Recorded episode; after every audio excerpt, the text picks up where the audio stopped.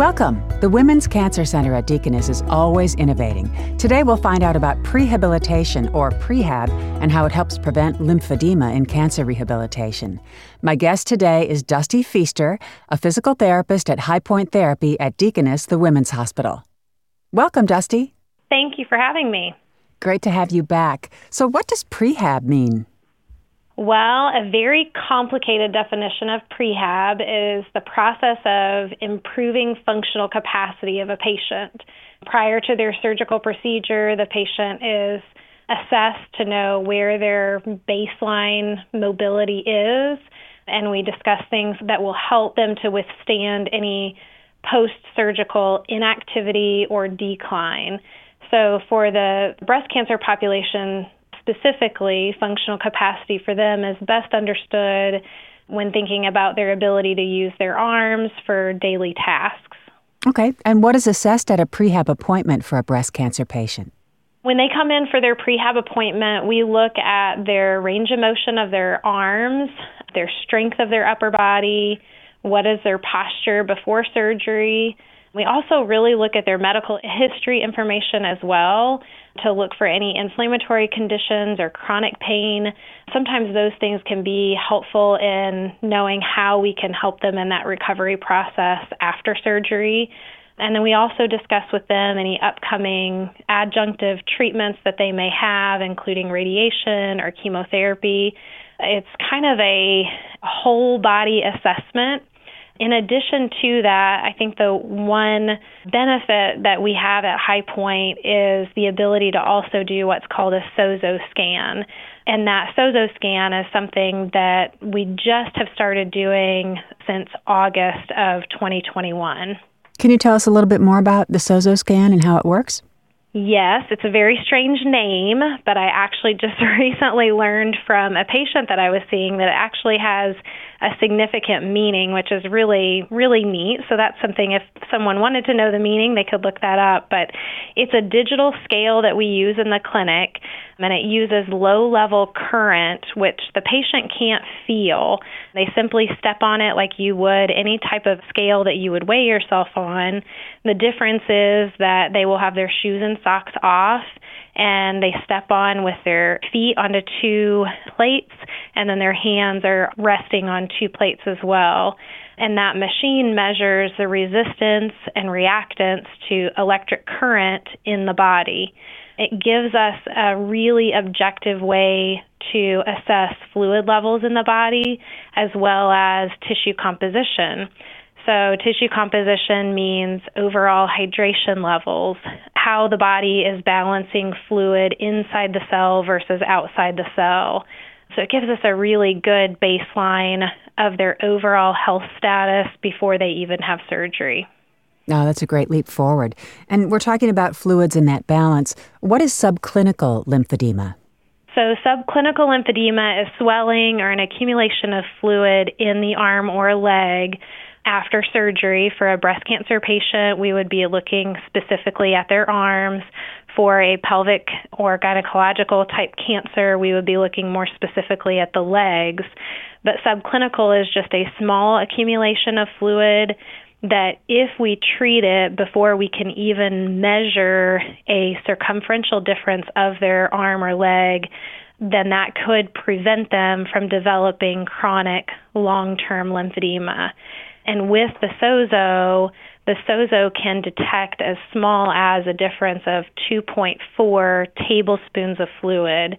And that is something that we, before the SOZO machine, would never have been able to capture in an objective way to know that that fluid was there to be able to treat that patient early. The benefit of having the SOZO scan in our clinic to utilize with patients is that studies have shown that there's an 81% lower rate of chronic lymphedema when we use the SOZO versus just monitoring with a tape measure to measure the patient's arms left to right or to measure their legs left to right along the way. So 81% lower chance of chronic swelling is huge. That is Unbelievable. What an incredible advancement. What other areas are addressed in the prehab appointment that impact a patient's recovery after surgery? The other very, very important thing that we discuss when they come in to see us is exercises after surgery. A lot of times patients are very concerned about moving their arms or moving too much after surgery. And so I think just the reassurance that they can move their arms, they can move their legs if it's more of a pelvic cancer after their surgery is helpful. But we do give them some guidelines to encourage safe return to function so that they don't develop other side effects post op. Yeah, no break dancing, no push ups, no none of that right away, right? That's right. Uh, okay. So, what kind of restrictions might one expect to have after a mastectomy or a lumpectomy? So, like you said, no break dancing. That's right. That we also encourage that they don't do a lot of push or pull or repetitive exercises. And it's kind of fun when we go over these with patients because the very first question is so that means I can't clean my house for how yeah. long? Um, they love pushing that responsibility off on their spouse or significant sure. other. So that push and pull is like a vacuum, mowing, repetitive exercises. So depending on their job, if they are doing a lot of repetitive movement, that's something that we really want to be cautious with for usually at least the first two to three weeks after surgery. We also encourage that they limit their shoulder range of motion to shoulder height or below, and that they're not doing any reaching overhead for those first two to three weeks. And that may vary depending on their surgeon's recommendations as well. So we always give the nod to the surgeon that if they feel the restrictions need to be more stringent, that the patient should always defer to them. Questions like Can I really chop this big, huge carrot or can I pick up my cat? You know, there's so many questions. And again, just talk to your team and those questions will be answered individually. So, why can't the patient just move as they wish? Well, there are certain side effects that can happen after surgery, and by giving them those restrictions, it really reduces significantly the risk of developing something called a seroma.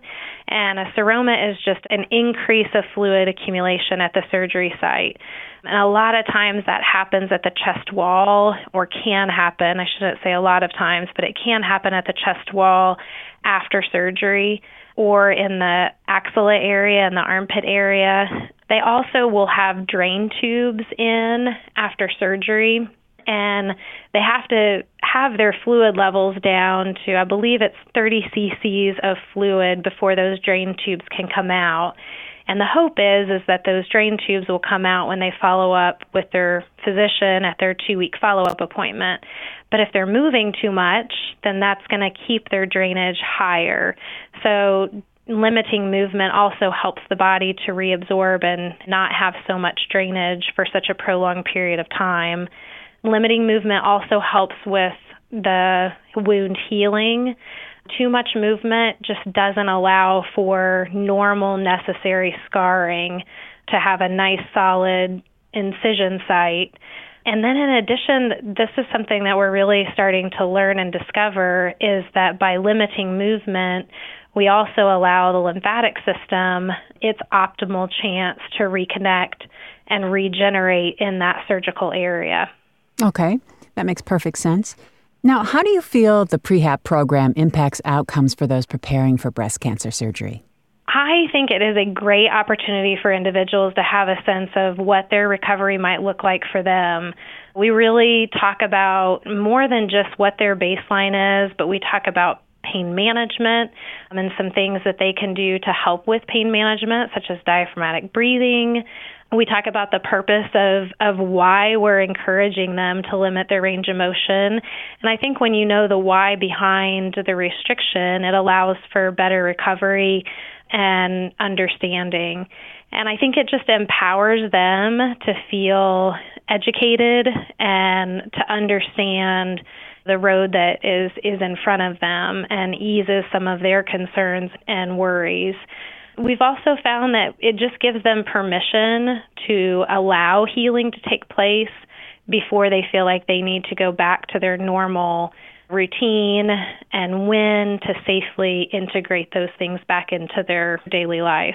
Right, that makes perfect sense. It's always good to have a roadmap, no matter what you're doing. Do you see the patient again after surgery? And if so, how often? We do. So when we see them for their baseline visit or their prehab visit, we will also schedule them before they leave the clinic for a three week follow up. And it's not necessarily three weeks after we see them in the clinic, but three weeks after their scheduled surgery date. And then when they come back at that three week point, that gives them a chance to let us know the things that went well, maybe the things that didn't go well, and we decide whether or not they do need to continue to come in to see us to improve their functionality and motion. And also, we would bring up if they're going to have radiation or chemotherapy, some possible reasons why they may return down the road to allow them to have optional functionality and recovery. Ideally, we would love to touch base with them every three months during that initial two years. Receiving a diagnosis of cancer is a journey, and so having those frequent touch points along the way really helps to address issues quickly instead of allowing those to build up and become a bigger issue. As we're wrapping up, is there anything else you'd like to add to our conversation? I just want to say that I really, really appreciate you giving us the opportunity to share the benefits of the prehab program and the Sozo machine. And we are just so grateful for the opportunity to provide that at the Women's Hospital through High Point and to be able to share that with our community. I just think we have so many wonderful assets within the community. It's just a matter of knowing where they are and who to call. And it's our privilege to spread the word for sure. Excellent info as always. Thanks so much for being with us again today, Dusty. Just a pleasure to have you on the podcast. Thank you so much. This is Deaconess, the Women's Hospital, a place for all your life. For more information, visit deaconess.com slash highpoint or call 812-842 2820. That's all for this time. Please remember to subscribe, rate, and review this podcast and all the other Deaconess Women Hospital podcasts. For more health tips and updates, follow us on your social channels. I'm Deborah Howell. Thanks for listening and have yourself a great day.